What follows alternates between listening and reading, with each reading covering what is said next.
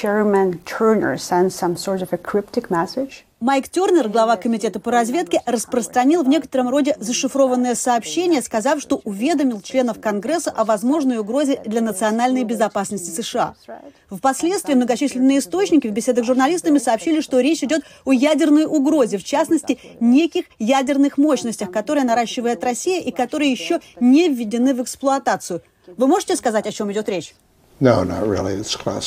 Нет, это засекреченная информация. И теперь тем более, с учетом комментариев главы комитета по разведке Тернера, членам республиканской партии, которые следуют линии Трампа, нужно понять, что Россия наш враг, Россия наш противник, Россия не наш друг. Россия не хочет сосуществовать с Европейским Союзом и НАТО. Я думаю, что члены Конгресса, которые продолжают слушать Трампа и не хотят поддерживать Украину, этими действиями показали свое решение поддержать Путина. Это не патриотично и неправильно. Прошли почти два года с момента начала полномасштабного вторжения. Как сейчас выглядит стратегия в отношении Украины? Помочь ей выстоять? Помочь ей победить? Есть ли стратегия вообще? Я думаю, стратегия – это демонстрация лидерской позиции, поддержка двухпартийного пакета, который в начале этой недели поддержал Сенат. Мы сейчас должны последовать их примеру и поддержать пакет о дополнительном финансировании. Во фракции Демократической партии с недавнего времени 213 членов. Я не скажу, что все они поддержат законопроект, но я думаю, уверенное большинство – да. Есть некоторые законодатели, которые сомневаются в выделении помощи Израилю, но также есть и большое количество республиканцев, которые поддерживают выделение средств и Украине, Украине и Израилю. Проблема, с которой они столкнулись, это отсутствие лидерской позиции со стороны спикера. Я думаю, мы сможем принять пакет международной помощи, например, разбить его на три разные части. Я думаю, если мы так поступим, Нижняя палата поддержит это большинством голосов. Срок, когда это может произойти, середина марта.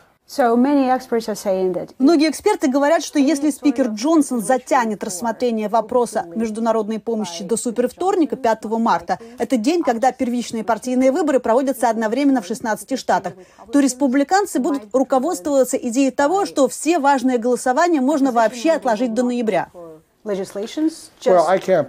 Я не думаю, что так произойдет. Нам все еще нужно принять бюджет. Мы помогли республиканцам избежать правительственного шатдауна 1 октября. Мы помогли им избежать правительственного шатдауна в декабре. Две его новые даты, 1 и 7 марта, уже на горизонте, а мы еще не сложили воедино бюджетный пакет.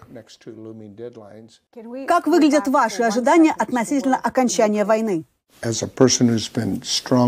Как человек, который искренне поддерживает Украину и украинцев, я думаю, нам нужно предоставить им и их правительству самую сильную из всех возможных позиций, чтобы они могли вести переговоры о неком перемирии или режиме прекращения огня.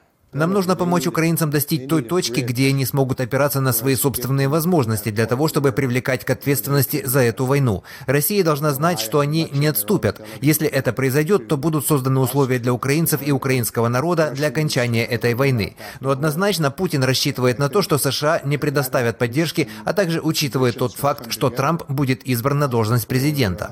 Путин военный преступник, его нужно привлечь к ответственности. У него однозначно есть намерение в отношении других восточноевропейских стран, если ему сойдет с рук вторжение в Украину. Я бы не стал сбрасывать со счетов ни одну восточноевропейскую страну и не пытался бы делать какие-то прогнозы, но однозначно мы говорим о балтийских странах, Молдове, Польше, Румынии. Все эти страны обеспокоены.